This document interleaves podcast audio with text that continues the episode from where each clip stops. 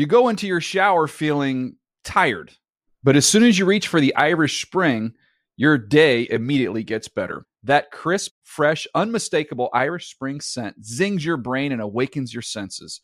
So when you finally emerge from the shower 37 minutes later, because you pay the water bill so you can stay in there as long as you want, you're ready to take on the day and smell great doing it.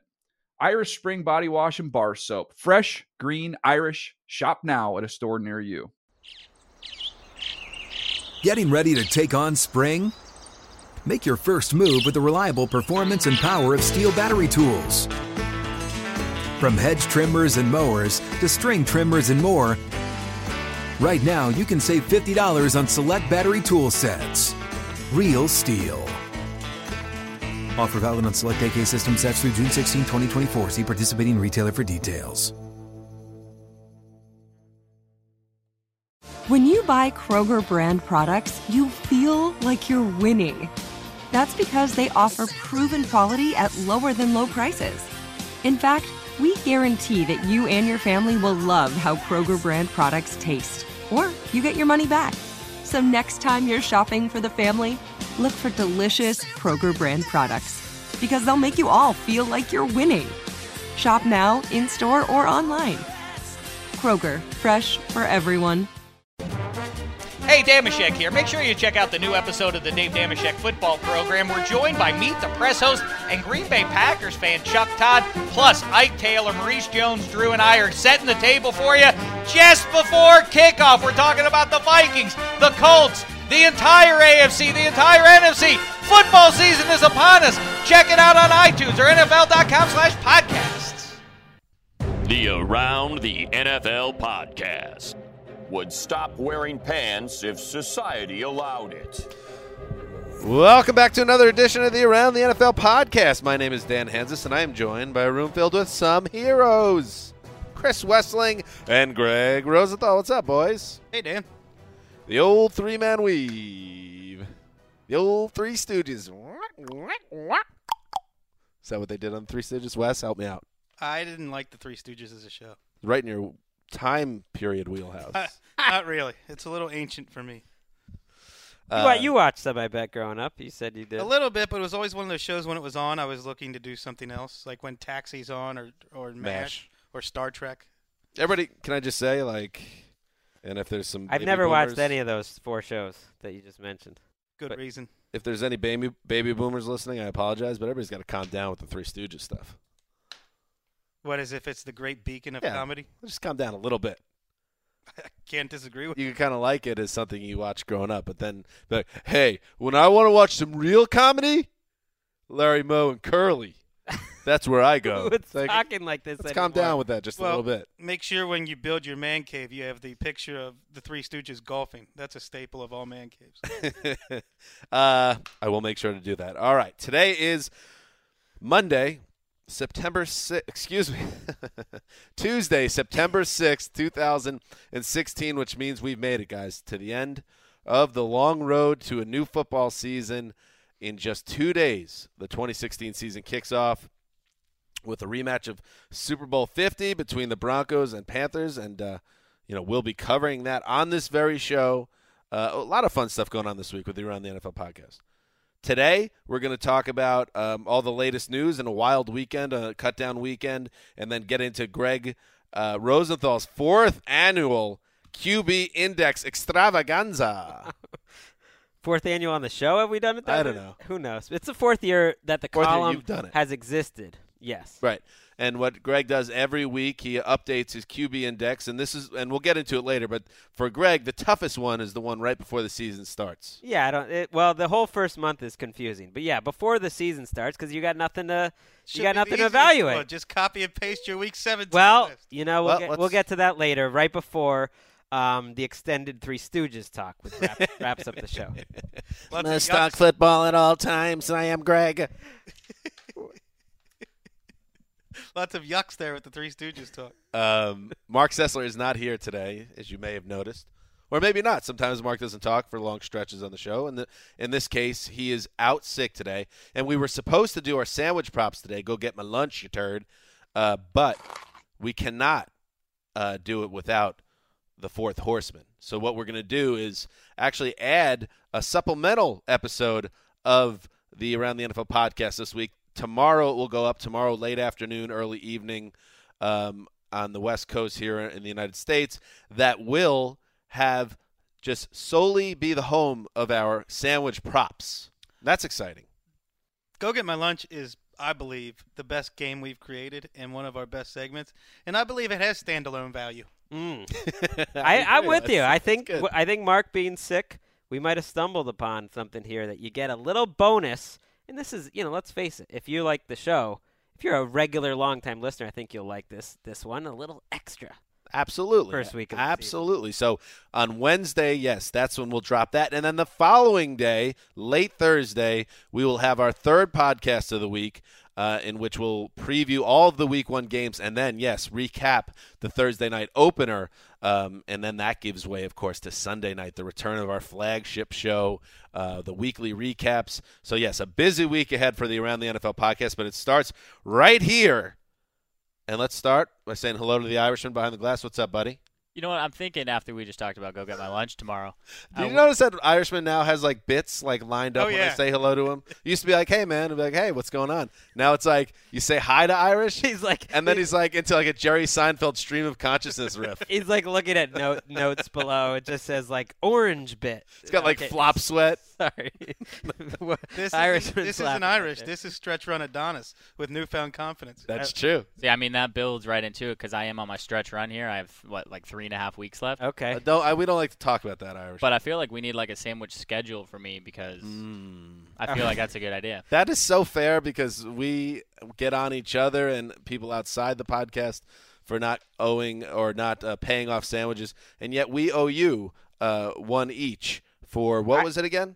It was Jalen Smith. Your sandwich tomorrow is taken care of. I got it. If I put this on tape, maybe it'll make myself do it. And I got yours next week, buddy. All right, I love that. This time next week. Or pick the day next week, and you got a high-octane sandwich coming your way. Let's do some news. This is the stupidest trade in the history of sports.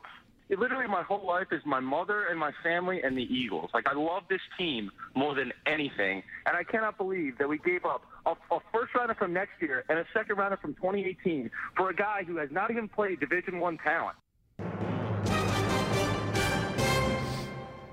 How about that? Sounds like that. Every caller into every sports radio show in history. Specifically, Philadelphia involving Carson Wentz. Carson Wentz, who was picked second overall. We're going to get to him in a second. But let's talk first about the man who we thought was going to be opening the season as the starter of the Eagles, Sam Bradford. But guess what? Teddy Bridgewater blows out his knee in horrifying fashion, and it sets in motion a domino effect that ends with Sam Bradford being traded to the Minnesota Vikings this weekend in exchange for a 2017 first-round pick and a 2018 fourth-round pick. And wow, Greg Rosenthal, you wrote the winners and losers piece on this. I think the first thought of everyone was, wait, Sam Bradford could fetch that type of value in 2016? Is it that crazy to think it's good for both sides? Yet that, yes, given the circumstances, he is worth that much to this year's Minnesota Vikings. And when I listened to them talk about it, I'm not high on Sam Bradford at all, but I don't think you can go into a season with that roster with Sean Hill as your starting quarterback, moving into a new stadium, especially when you don't know when Teddy Bridgewater is going to be back, if he's going to be back next year. And I thought it was telling that the Vikings general manager said it was really important to him that Bradford was under contract for 2 years as opposed to one. And I think they're looking at this as, we'll see how it goes, but it might be a medium to long-term type of thing. The mesmerizing, spellbinding hold that Sam Bradford has over executive and scouts in the NFL is amazing, and it's funny to me that every year when you see these trades, they point to like a 3 or 4 game stretch that Sam Bradford has and ignore the rest of the data altogether. Well, that's what the Eagles pointed to all offseason to justify them. The Eagles pointed to the final 7 games. Rick Spielman pointed to a final month stretch. And that's what they do. They ignore the bulk of the evidence on Sam Bradford and go with his 3 or 4 most impressive games in a season. But here's the thing. Hasn't it been proven that the 20th best starting quarterback in the league is worth a lot? I mean, if you look at what Brock Osweiler fetched, obviously what Bradford fetched, that has significant value compared to the 45th best quarterback in the league. Perhaps. But can I just – Wes, I'll let you go first. Go ahead. What are you going to say?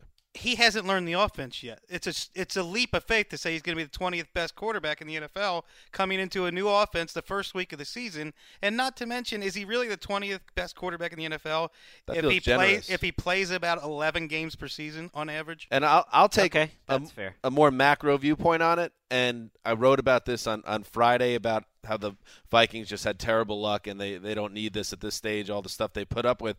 But the truth of the matter is, when the football gods bang you like this, and the Vikings got banged hard right before the last preseason game, their quarterback's knee explodes essentially like a bomb hit it. And so what did they do? They couldn't live with the fact that they had this team they thought was Super Bowl ready.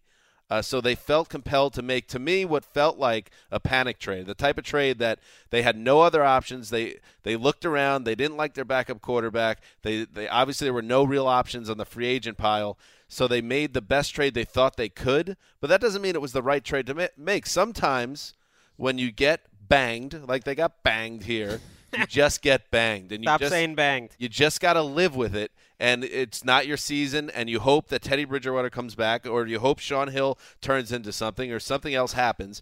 But he's not turning into something. I'm just – or you sign Mark Sanchez. By mortgaging a big part of your future for a guy that everyone that follows football knows is a limited player, to me it was a panic move and something they should not have done. You can't force the issue like this. I'm glad they made a panic move because I agree with Greg that it makes both teams more watchable this year. The Vikings with Sean Hill at quarterback would have been one of the most unwatchable teams in the NFL. Right. And the Eagles with Sam Bradford at quarterback would not be nearly as much fun as Carson Wentz. So I agree. I think it was a panic move. The Vikings were desperate, and I'm glad they did it. Well, I think the stadium is a huge part of it. I really do. Yeah, I agree. Which shouldn't be a part of it, by the way. I'm sorry. That's the way owners and executives think, though. That the excitement that I talked about last week, that's maybe one of the hardest things to do in sports, to time the crescendo of an organization lifting up as they're moving into a beautiful new stadium, and then to have it all just ruined right before the season was crushing. Here's the thing, though. First-round picks, obviously they're the most valuable thing that you can have. But if he gives them okay starting quarterback play for a couple years, I mean, you can blow your first-round pick in a lot of different ways. The Vikings have proven to be pretty good at it lately. Trey Waynes was their first-round pick last year. He's done absolutely nothing for them and is not going to really be a big part of this team. Matt Khalil was a first-round pick a few years ago. He's one of the worst left tackles in the league. Like, no, people criticized for giving up first-round picks. But again, you're working under the assumption that Sam Bradford not only stays on the field, but plays like a top 20 level quarterback. And that is a huge reach. You're putting a lot of faith in Norv Turner, and you're putting a lot of faith in Pat Shurmur, who has been Sam Bradford's, I don't even know, like special godparent or something throughout his NFL career in St. Louis and now Philadelphia and Minnesota. He's the one helping to give Bradford all these chances.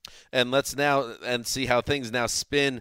Sam Bradford suddenly out of the picture in Philly, and I think a lot of people, at least I thought, okay, now Chase Daniel, who the head coach coveted to bring into the building, becomes their quarterback for how long we don't know, but at least to start the season. But no.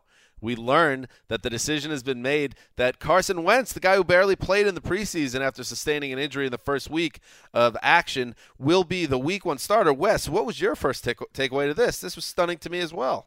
My first takeaway was what changed. I know that you traded Sam Bradford, but if Carson Wentz wasn't ready to start with Sam Bradford in the house, why is he ready to start with Chase Daniel in the house? Either he's ready or he's not. What we saw in the first preseason game with his mechanical flaws suggested he's nowhere close to being ready. My thought was, man, they have a lot of belief in Carson Wentz. I mean, they must just have a pure, undying belief in their scouting and what they've seen in practices, obviously, because of the picks that they gave up to get this guy. And then to do this, as you said, put him over Chase Daniel, trade away Bradford in the first place. In some, ways you can look at it like they're not giving up on the season, but they're not doing everything possible to win games, because otherwise they had said their best chance to win was with Sam Bradford, and then they traded him. This makes me think, how bad is Chase Daniel? a guy that supposedly he's had a bad offseason. I mean, a bad offseason, and maybe this is a situation where the front office wasn't in lockstep with a coach that liked the guy a lot, because you would think even if he was half decent, this is why he was brought on. So to take him out of the picture here tells me that they really didn't think he could give them any value as a starter. Yeah, that's true, and he's making more money than a lot of starters. I think when you say they're not giving up on the season, that's fair. No NFL team admits to giving up on a season, but this is a tacit acknowledgement that they're building. Yeah, they're not expecting to contend with Wentz as the starter. They must love him in practice, and the reports were that Wentz outplayed Daniel in practice significantly. So I guess why wouldn't you let him play? The crazy thing is that one preseason game, if you look at it, he had 50% completions. He fumbled. He was very inaccurate. He had a bad interception in the red zone. I mean, and then he got hurt, and he took a lot of big hits. So it was about as bad a half as you could have. It was like boiling Blake Bortles' entire season into one half. He also made a couple unbelievable plays, and he kind of reminds me of Russell Wilson, how he can make unblocked defenders miss. He's going to be exciting. All right, let's move on, guys. We could talk about that for an entire show, the fascinating dynamic in Philly right now. But we got more to get to, so let's move on to Josh Sitton, who was an all-pro guard with the Green Bay Packers last year. So there was no reason to think he would not have a central role with the team this year, but apparently not, because the team decided to release the guard, guy who had played 112 games with the team since 2009. They tried to trade him, couldn't find a taker or couldn't work out a deal, according to Mike Garafolo. Still working on that. Garafolo. So what happens? He hits the street, and you knew Josh Sitton would not be out of work long. Days later, he signs with the Chicago Bears, so he stays in the division. Rap Sheet reported the deal is worth $21.75 million with $10 million in guarantees over 3 years. Wes, what is this? What is this? What's going on the interior offensive lines when this is happening? I'm confused. This seemed like it was all a Ted Thompson decision, that Josh Sitton was going into his last year of his contract, and Ted Thompson didn't want to pay him the money. So we're going to turn the position over to Lane Taylor, a complete unknown who struggled a little bit in pass protection last year on the interior. Yeah, but, Greg, this guy was rated, PFF had him as one of the best guards in the league. He was all-pro. Second-team all-pro, yeah. Second-team all-pro. For 3 straight years. He was not making a ton of money this year. Wasn't due a ton of money. They didn't have a proven guy ready to step in. What are we missing here? Yeah, I think this is something where there's more to the story, and we're not going to know what it is. Maybe some reporter that's a true intrepid inside Packers reporter will get the story, because I think there's something missing. That sounds like a challenge to either Connor or Mark Sessler. No, it was maybe more to the Milwaukee Journal-Sentinel staff, the Green Bay Press-Gazette. I mean, they have some of the best reporters in the league, and they're all dumbfounded. This move was among, if not the most surprising Saturday cut-down day moves that I can remember in the last 5 or 6, 7 years. You always are on that day, thinking, okay, there'll be a surprise or two. You don't see all pros get cut out of nowhere when you think they're playing well. You know what it reminds me of is the year that Randy Moss was irritated with his contract situation in New England, and they decided to ship him out. But I mean, this is what a lot of coaches do, because the team is so tenuous that you have to have the feeling that you're all in it for the team. And if one guy is worried so much about his contract that he's making waves, I can see how sometimes that's an issue. And I think Belichick does that as much as anybody in the league. It also makes me think at least a little bit that what we talk about often, no one can really, it's hard for us to evaluate interior line play. I think Pro Football Focus does an incredible job, but sometimes NFL teams disagree with their analysis, obviously. I mean, everyone's going to see players differently. I can't imagine they would cut Josh Sitton if they thought he could be a top 5 guard this year. He lost 20 pounds.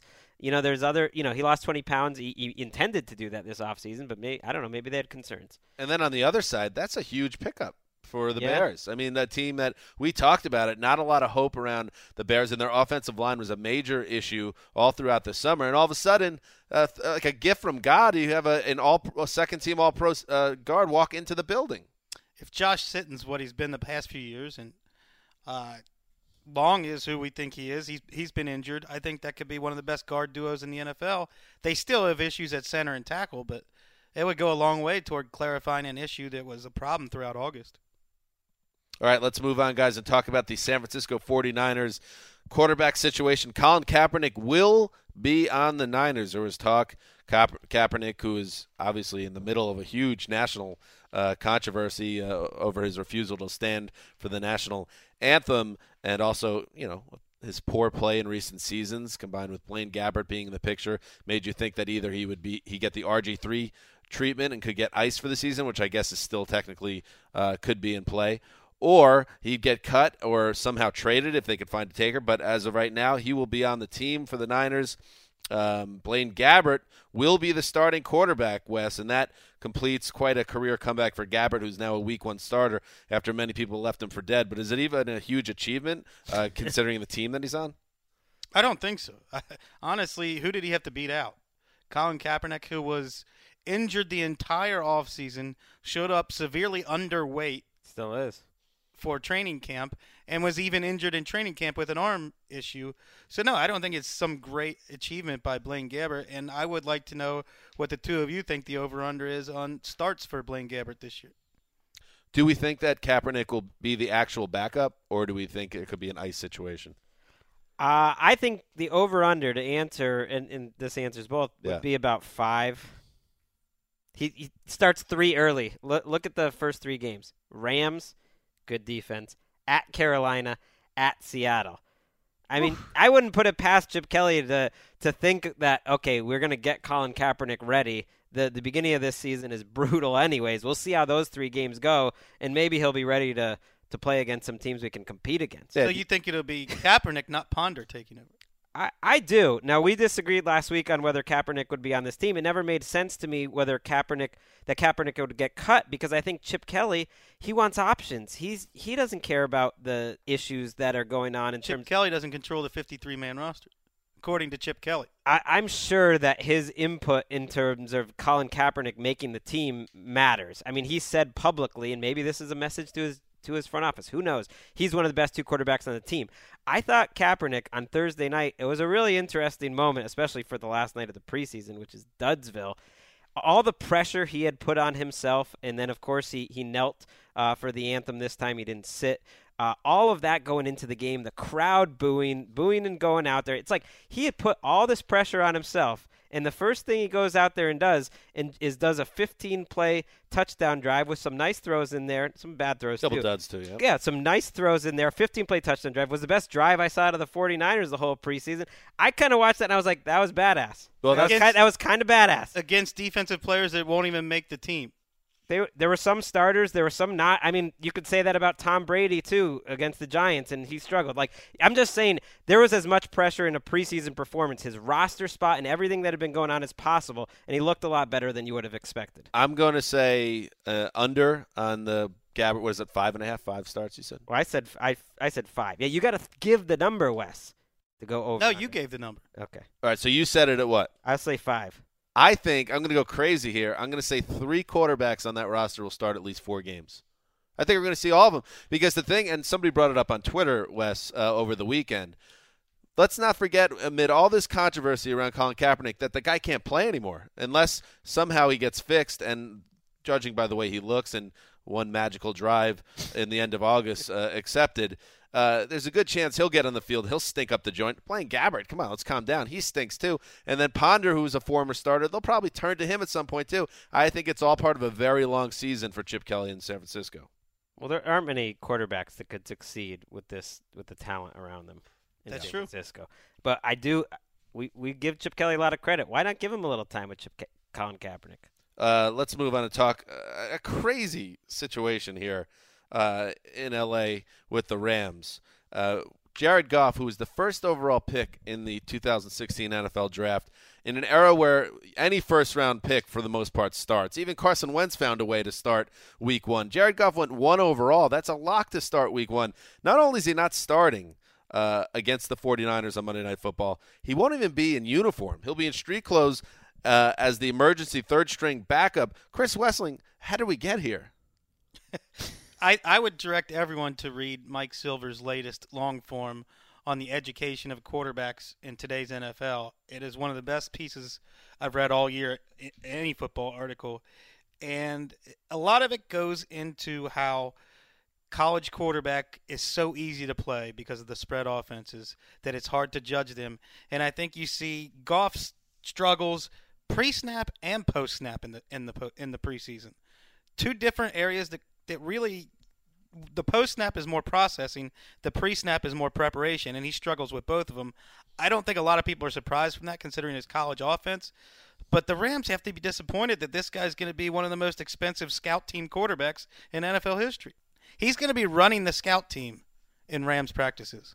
That's wild. That's wild. It's so crazy. And part of me is like, oh, okay, the Rams on some level deserve a little bit of credit here. They know he's not ready, and they're resisting the pressure just because he's the first pick to make him play football in week one. But then part of me is like, whoa, wait a second. You don't even trust him to be the backup quarterback. That's almost – you're almost putting it in his head that he's a mess right now. Here's the weird part. Jeff Fisher tells Steve Weish, NFL Media's Steve Weish, that he won't play in week one. He'll be the third quarterback. But in week two, it'll probably be Sean Mannion who's the week. What's going to change in a week? What a mess. That makes no sense to me.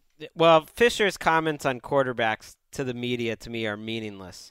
I mean, he just says things to say things because coaches have to say things. And I don't think he gives away almost anything of what he's really feeling.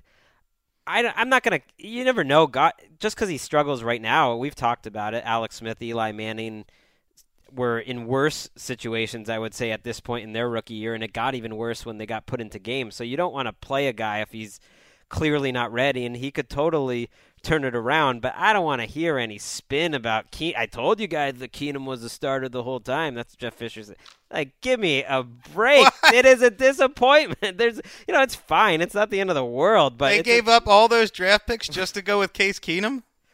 He said, well, I told you guys that's the starter the whole time. I am really excited to watch Tuesday night, the finale of Hard Knocks, with a special eye on how this last week played out with Goff, because they must have really been spooked by something that's happened in these final weeks to think that they need to take what, to me, seems like a drastic measure in his progress.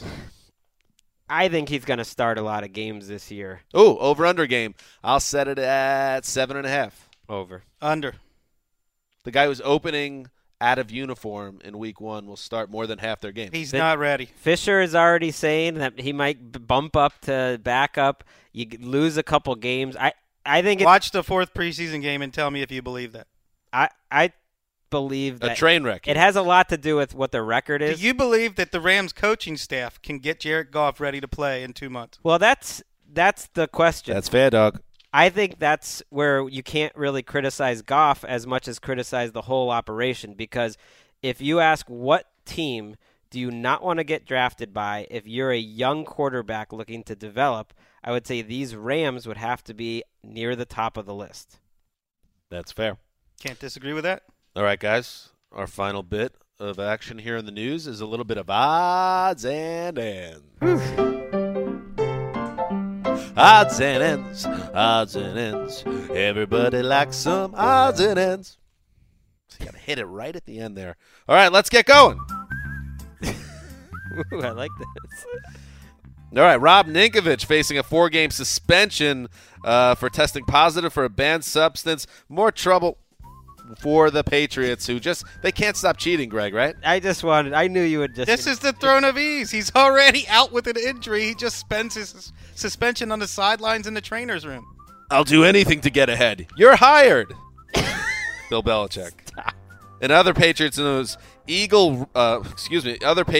Eric Rowe, Philadelphia's bust second-round pick, cornerback, has been traded for offensive lineman Josh Klein in a 2018 4th-round pick, Greg. What's that about? New England's in a scramble to get their roster set. They have a thin quarterback group, but I'm always very wary of a guy that stunk that bad in one place. Why is he going to be that much better in New England? Did he stink that bad? I don't know. They thought he was. He was 5th on their depth chart. That's just that Howie Roseman, let me get rid of everybody Chip Kelly brought in mentality. Chicago Bears linebacker Pernell McPhee, one of their best players last season, facing the prospect of starting the season on the PUP list. In fact, he is on the PUP list, correct? That is a major injury for the Bears. That looked like the strength of their team, those outside linebackers, and he's their best player. Mark Sanchez cut by the Broncos. One of the probably had to be the lowest moment of his career, not counting the butt fumble. Signs with the Dallas Cowboys. He will now back up Dak Prescott, Wes. Yeah, hopefully we'll never see him play this year. Can we turn this up a little bit? I just want to hear it. It's not quite Sweet Georgia Brown. Life isn't so bad, though, for Mark Sanchez if you think about it. You get cut by the defending Super Bowl champions. You end up on the Cowboys. He already had a suite at Jerry World to watch USC the day that he was released. That's true. By the way, they can't talk about, we didn't talk to him early. How's he got a suite there that night? And you're also, you made a point in a write-up, he'll be starting on Thanksgiving. Oh, yeah. It's all a scheme for that. The Pittsburgh Steelers have lost Bud Dupree, who's moved to injured reserve. The linebacker had missed all of the preseason with a issue with his core muscle, a tear in that area. How big a loss is that, Wes? Well, we're not sure he was even better than James Harrison. So. He was probably going to start, though. I can't Harrison, and Jarvis Jones. I can't say it's a huge loss because these young Pittsburgh linebackers haven't been what they're cracked up to be. The Jets wiped away two sins of the Glacier era, cutting tight end Jason Morrow and waiving D. Milner, a first-round pick. Milner was supposed to replace Revis after they traded him to the Bucs. Morrow not being able to stick on a team with no tight ends tells you a lot about Jason Morrow, who is known as soft. He subsequently was picked up by the Titans, making him one of Wes's favorite players. Well, the Titans don't add soft players. Have you finally given up on D. Milner? Or are you going to follow him to your the next team? No, Dan? You were still there as of like 2 weeks ago. I was, but he couldn't stay on the field. The guy's body betrayed him. It's all over. Speaking of all over, Justin Gilbert, another huge bust cornerback of the Cleveland Browns, was traded to the Steelers for a sixth-round pick. And everybody all excited. Oh, the Browns, they keep spinning magic, getting draft picks for busts. Well, you still took busts, so let's not get too excited about what you did. Let's just be fair. I like that Aditi Kinkawala had some texts from the Browns staff that essentially was laughing about Gilbert's chances of – we're turning it around in Pittsburgh. He's been one of the most maligned young players I've heard in a long time. Yeah, in a very long time. What happens if he becomes an All-Pro with the Steelers is Mark Sessler. Well, him and Mingo will be together on the All-Pro team. This seems like a bad thing. Darren McFadden, who fell and broke his elbow a few months back, is not sure if he'll ever be able to fully extend his arm again. Oh, yeah. That's a problem. I like extending my arm. Oh, yeah, you do? This is what happens when you get old. It's key. Your limbs just don't work right anymore. Yeah. And finally, this line from Jerry Jones on Tony Romo, who will remain on the active roster. You don't have to spend a lot of time going over and kind of circumcising the mosquito. Irishman, what does that mean, to circumcise the mosquito? I have no idea. All right, Greg? I don't want to talk about it. Okay, Wes. This means let's not go into too much detail and pick this thing apart. Just take it for what it's worth. I didn't want to give a real answer. Oh, like we don't need to see the mosquitoes. Is that basically what you're saying? Got it. He's saying you're going to need tiny tweezers to circumcise it. Don't go in that far for the close-up. This is such a small issue. Let's not make a big deal out of it, much like the mosquito's penis. Don't look. I would just say don't look at the mosquito's. The circumcision thing, that's a little gross to me. I think it's a Southernism. I think it's a well-known phrase throughout the South. Okay. And that wraps odds and ends. I like that. I like that little – before the show, Wes, you weren't in the highest spirits, but when you hear that song, that's a little bounce. It makes you feel like you're on the dock at Tybee again, doesn't it? Yeah, it reminds me of Sweet Georgia Brown, the old Harlem Globetrotters theme song. Oh, yeah. We didn't have the rights to that. Yeah. Well, we got the generic knockoff version. Yeah, very close to it. We got like the Washington Generals version. Very good. I like that. All right. That's what's happening in the news. All right, here we go. Greg going on and on about this. He's like, what are we going to talk about on the podcast? This is one of my big things I write every year. I want the glory. Give it to me.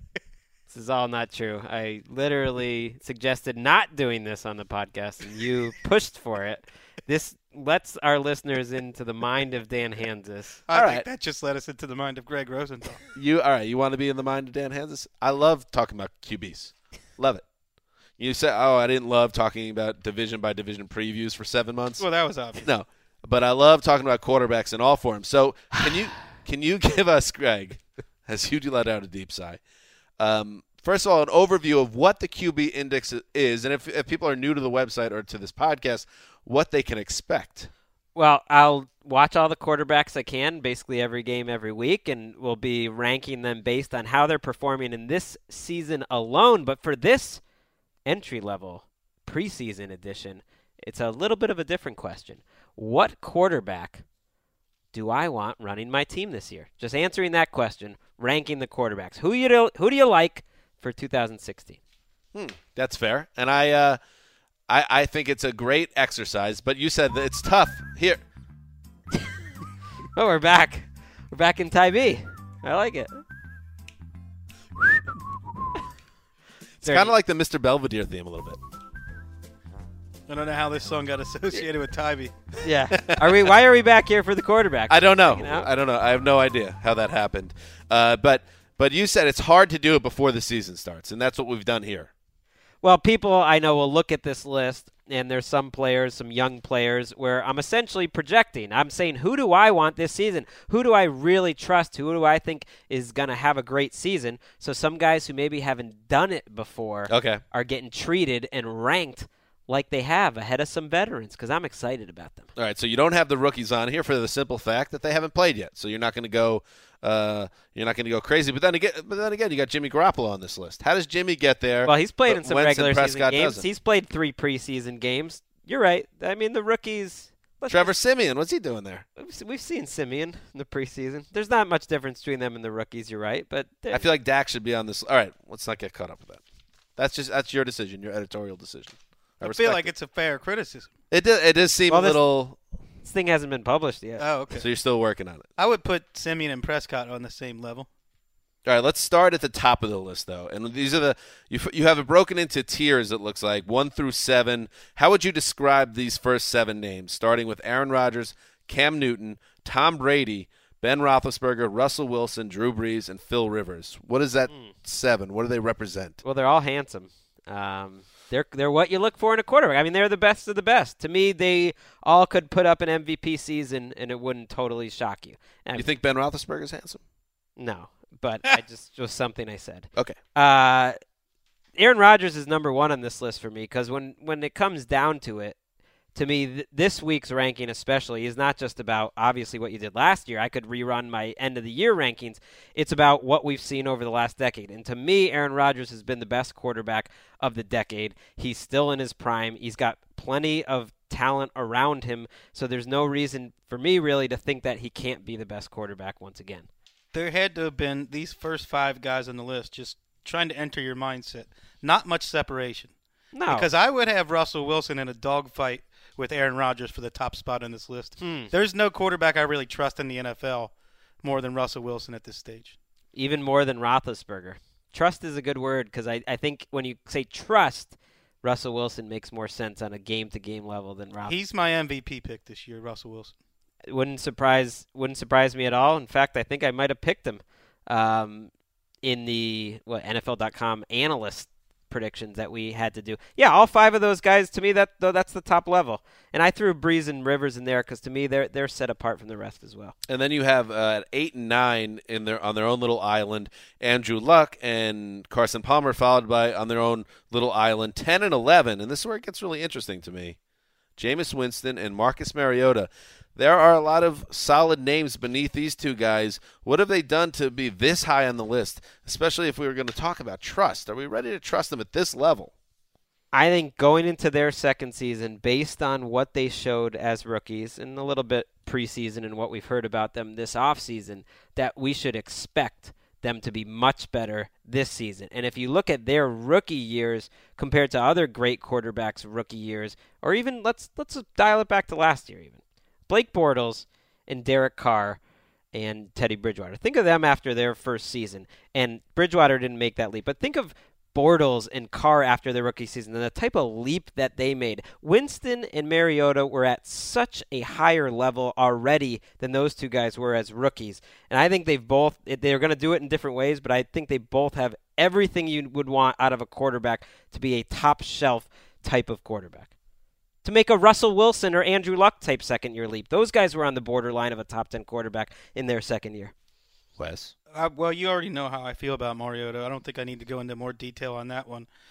I'm kind of flummoxed about Carson Palmer, who finished number 2 on your season-ending rankings, and now you've dropped him all the way to number 9 out of the top tier. Okay, tell me which quarterback's ahead of him that you would rather have this year rather than Carson Palmer. I would definitely put him over Phillip Rivers. I would also put Andrew Luck over Phillip Rivers. Okay, so you found one name, right? Yeah, I mean, you've got him in a totally different tier. That's what I mean. Is it the hand-wringing over the playoff performance? That has to be it. Is it the worries about that the Harold Goodwin-led offense in the preseason hasn't produced anything? It's a little bit of the playoffs. It's a little bit of his age, and it's a lot of his career. To me, Phillip Rivers and Drew Brees have been better players than Carson Palmer basically every season for the last 10 seasons except for last year. And I'm going to ultimately trust them more than I trust Palmer. Doesn't Palmer have the best record in the NFL since he landed with Bruce Arians or something? I mean, he's been a different quarterback under Arians. Absolutely. He got hurt the first time around. He was great that year too. But yeah, I could see Carson Palmer, some of those chances that he's taken get intercepted and people be a little down on him. I trust those other guys more. All right, let's look now at the mid-tier. Now we're like kind of right in the middle, flirting with that old Dalton line. I'm redoing the tiers as we're talking, so this is good exercise. Okay, like good. This. I'm glad that we can do your work for you during this part of the show. It's good. Number 12, you started with Andy Dalton, so he is the best of the not the best of the good. Is that a fair way to simplify it? Or yeah, this is kind of the middle group of good quarterbacks. Okay, so you got Andy Dalton, followed by Matt Ryan, followed by Eli Manning. At number 15, which is right in the middle here on this list, Blake Bortles, Alex Smith, Joe Flacco at 17, Derek Carr at 18, and just because we gotta show respect for a guy with tantalizing skill set, Matthew Stafford up at 19. So that's that middle tier. Wes, your thoughts? There's not a lot to quibble with here. I would probably have Blake Bortles and Alex Smith both higher than Eli Manning. Yeah. I think I heard all the people that have been criticized for being a little negative about Eli Manning. Wait, what Dan Hanzus has pointed this out. What is this exercise? Who you want for this season? Yeah, this season only. Wes, didn't you just say that you think he could lead the league in touchdowns this year? Yeah, but I also said that's driven almost purely by Odell Beckham. But I'm just saying the production is production. If you put Blake Bortles in the Giants' offense, I think he'd throw 40 touchdowns. That's the argument against Carson Palmer for what it's worth. You put Phillip Rivers or Drew Brees or any of those guys on the Cardinals team, I think they would be as good or better. Well, I don't agree with it. Right. It's hard to do better than what Carson Palmer did last year. This tier was by far the hardest part of the exercise for me. I've shuffled them around. Bortles and Smith were a little higher earlier. I have a hard time with the whole Bortles card. Now Bridgewater's out of that mix for this season, but he would have been there. Alex Smith, who I think is going to have a great year, and Matt Ryan. I don't know what to do with Matt Ryan. I feel like Wes and I are the last two people on Matt Ryan Island. I still like him better than Dalton. People don't know what to do with him anymore. That was a weird last season he had. And I'm a little over influenced by the Jim Bob Cooter editor, but man, Matthew Stafford looked good once Cooter took over and looked good in this preseason. And it wouldn't surprise me at all if Stafford put up a big numbers fantasy type of season this year. I don't think anything would ever surprise you with Matthew Stafford. All right, I found the Dalton line of your list. It's this next tier. Yeah. 20 through 23 is Kirk Cousins, which is a little high. I thought you would drop him a little lower. Ryan Tannehill at 21, Tyrod Taylor at 22, and Jay Cutler at 23. This is the Dalton line right around here. Yeah, you could put it after it, but Cousins is the new Dalton, I guess. This is the make or break tier. Yeah, thanks. I can make that the little heading. Yeah, Kirk Cousins on a one-year contract. Tyrod Taylor. We'll see if the Bills pick up his option. The Bears have no more guaranteed money due Jay Cutler. And Ryan Tannehill, how he does in his first season with Gase is going to determine his future in Miami. It really is that you're compared to your contemporaries because these guys aren't. They're not terrible starting quarterbacks, and yet they're buried here in the 20s. There's reasons to like all four of those. Right. There's reasons. None of them, it would surprise you if they're Pro Bowl quarterbacks here. Cutler, maybe. Two of the biggest coach killers of the 21st century in this tier. Mm. Dan loves coach killers. What? Why would I love coach killers? Michael Bennett had nice things to say about Ryan Tannehill, by the way. He doesn't have nice things to say about anyone. Wait, what did he say? He had this to say. They both went to Texas A&M together. He was a senior, Bennett, when Tannehill was a freshman wide receiver. Tannehill was the best athlete at our school, better than Von Miller, better than me. My brother, Martellus Bennett, would argue that, but Tannehill was one of the best athletes I've ever seen. He ran a 4.4. He could do every type of dunk. He was just cool. He was a smooth, cool guy. If I had to pick one quarterback to describe as uncool in the NFL, it might be Ryan Tannehill. But it points out it's a little underrated. Like we've seen dunking. No, we've seen quarterbacks go to wide receiver. It's a little underrated to be a decent wide receiver at the college level, like playing, right? Ryan Tannehill was getting snaps and was somewhat effective. D1 program. And switched to playing quarterback and just be like, okay, yeah, I'm a great quarterback too. Well, cheapening the word great. I mean, he got picked in the, number 12 overall. Great enough. Who gets thrown under now. Yeah, who gets thrown under the Ryan Tannehill bus next? So many bodies strewn across the roadway. God. Good question. Now the next tier, this is the guys that you don't really believe in, Greg. That's how I read into this. This might really be the Dalton line, although it's very low. Oh, that's not the Dalton line. Number 24, my boy, Ryan Fitzpatrick. 25, Sam Bradford. 26, Brock Osweiler. 27, Jimmy Garoppolo. 28, Trevor Siemian. 29, RG3. 30, now it's getting dark, Blaine Gabbert. 31, Case Keenum. Yeah, this will be broken up a little bit into tiers because it's unfair to put Fitzpatrick in the same tier. He should be in the next one, at the bottom of the next one. I would much rather have Fitzpatrick as my field general than Jay Cutler. Interesting. Don't really? Yes! We do this every year where everybody overrates Jay Cutler.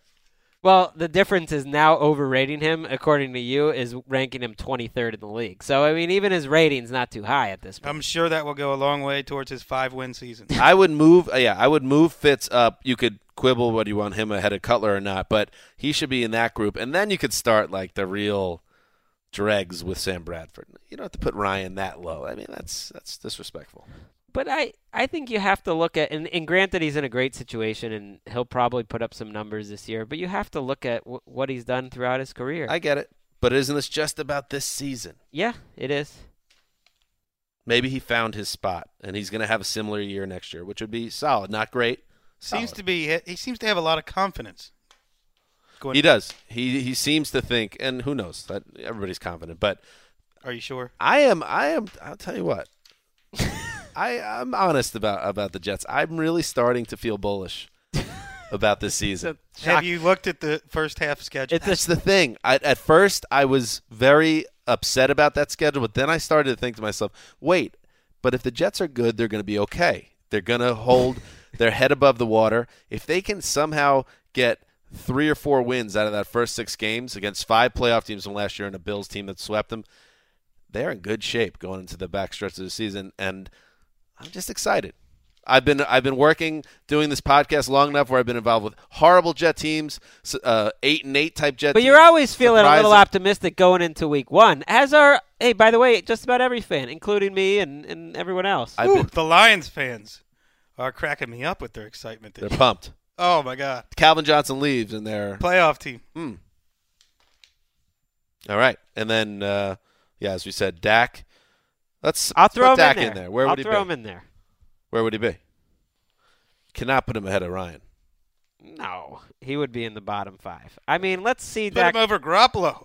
Stop being a homer. Let's see Dak Prescott in some games that matter. Let's see Garoppolo in some games that matter. Put him above Garoppolo where he belongs. I agree. They actually should all. They should all. The guys who have never played in the NFL. Garoppolo has played, by the way. He played a half. Oh, come on! Stop with that half.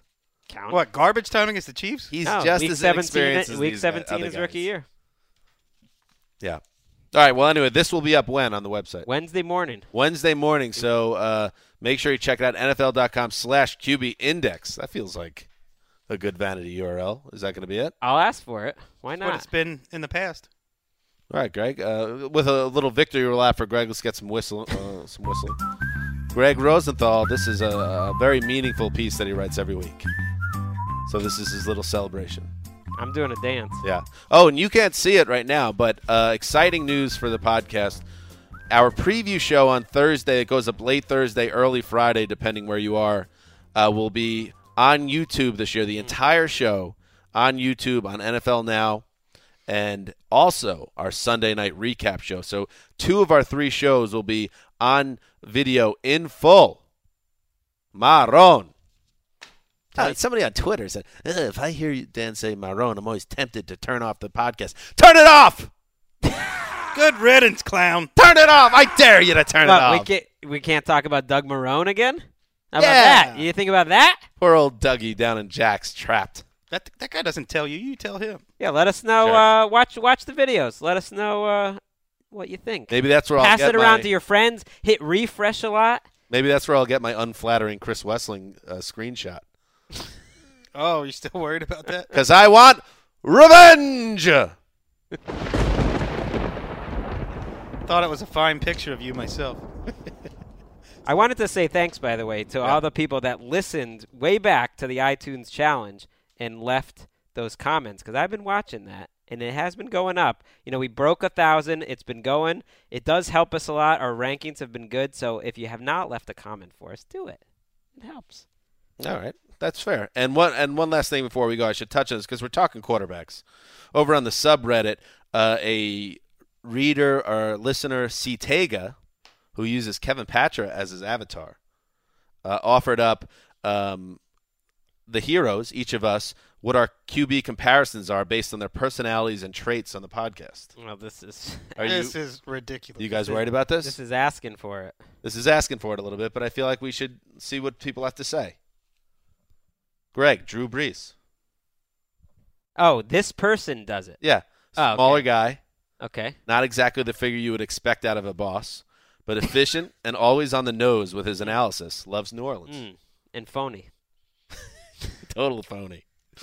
Mark, Jay Cutler, moody, polarizing. This is why I'm saying it. I thought you were going to ask us to do it, and even then I was worried. I was just going to give everyone Aaron Rodgers. Now I'm going to have to tell Mark what was said about him. Moody, polarizing, but has the respect of most of his teammates. Dan is his Martellus Bennett with his fantasy corner narrative, and is known for taking the second half of the season off. Okay, that wasn't too nice. Wes, Phillip Rivers. Not bad, Wes. What? Underappreciated, fiery. We appreciate you. I actually think maybe your comedy bits, like when you do your puns and stuff, but otherwise, totally appreciated. Fiery, doesn't back down from anyone. Could retire at any moment and disappear back into the South. I see no connection between Phil Rivers. And really? I actually think this one's good. Other than the children, thing is a problem. Look, you want to be Philip Rivers. That guy, he's competitive. Everyone likes him. He's fiery. Who's not fiery and competitive in the NFL? Give me Tom Brady. Sam Bradford. Dan, Andy Dalton, fitting. Great when surrounded by talent that hides his deficiencies, like that he doesn't really give much input on fantasy. Well, there was enough honking during the fantasy podcast. I couldn't get anything anyway. Doesn't take criticism well. Right on cue. Dan with Wes's photo incident. Dalton with J.J. Watt's Red Ryder BB gun. By the way, let me just say, I don't take criticism well. I brought up the photo incident. I took it well. I brought it up. We talked about it. I don't think you took it well. It wasn't criticism. That's a circular argument that – all I did was post a picture in which I thought you looked good. No, I'll have my vengeance. Connor Orr, Geno Smith. Wow. Has shown potential, but you honestly never know where his Spitfire takes are going to go, much like a ride on the Geno coaster. Both live in New Jersey in haunted mansions. Connor haunted by ghosts. Geno haunted by memories of IK Impale. Well, I can make a prediction here. What? This Ctega guy is going to be dead to Connor Orr going forward. And finally, and perhaps curiously, Kevin Patra, Tom Brady. Keeps a journal of slights that fuel him to build his glorious pod. Okay, I got it. He's a Michigan fan. Produces the majority of the content on NFL.com, but leaves the flashy long-form articles to the other heroes. Does Tom Brady leave the flashy Super Bowl rings to the other quarterbacks? I don't get that one. I mean, that's up for... Did Patra write this? The guy has Patra's face as his avatar. Oh, wouldn't that be great? And he calls himself Tom Brady. If we uncovered that, that would be amazing if this was Patra in disguise, working under a pseudonym, C. Tega. That actually is the first comment on the thing. Was this written by Patra? All right. That was interesting. Yeah, that was good. See? Is it worse to have a bad QB or not have one at all? Well, you're saying you want to be a QB. I'm just wondering what people think about me. Who am I? Well, maybe C. Tega / Kevin Patra will help you out. I'll give you Patra's phone number, and you can get it from him. You can be directly. You can be like Brian Hoyer, the backup to Jay Cutler. Patra didn't really write this article because the guy spelled Connor Orr's name wrong. Oh, that's bad. Okay, that's to throw you off the scent. Patra's wily like that. All right, that's it for today's show. Like I said, we got a lot more coming to you this week, starting tomorrow with our special feature, supplemental podcast. Go Get My Lunch. Oh, how exciting is that? So until then, this is Dan Hanzus signing off for the mailman, the boss, and the Irishman behind the glass. Till Wednesday.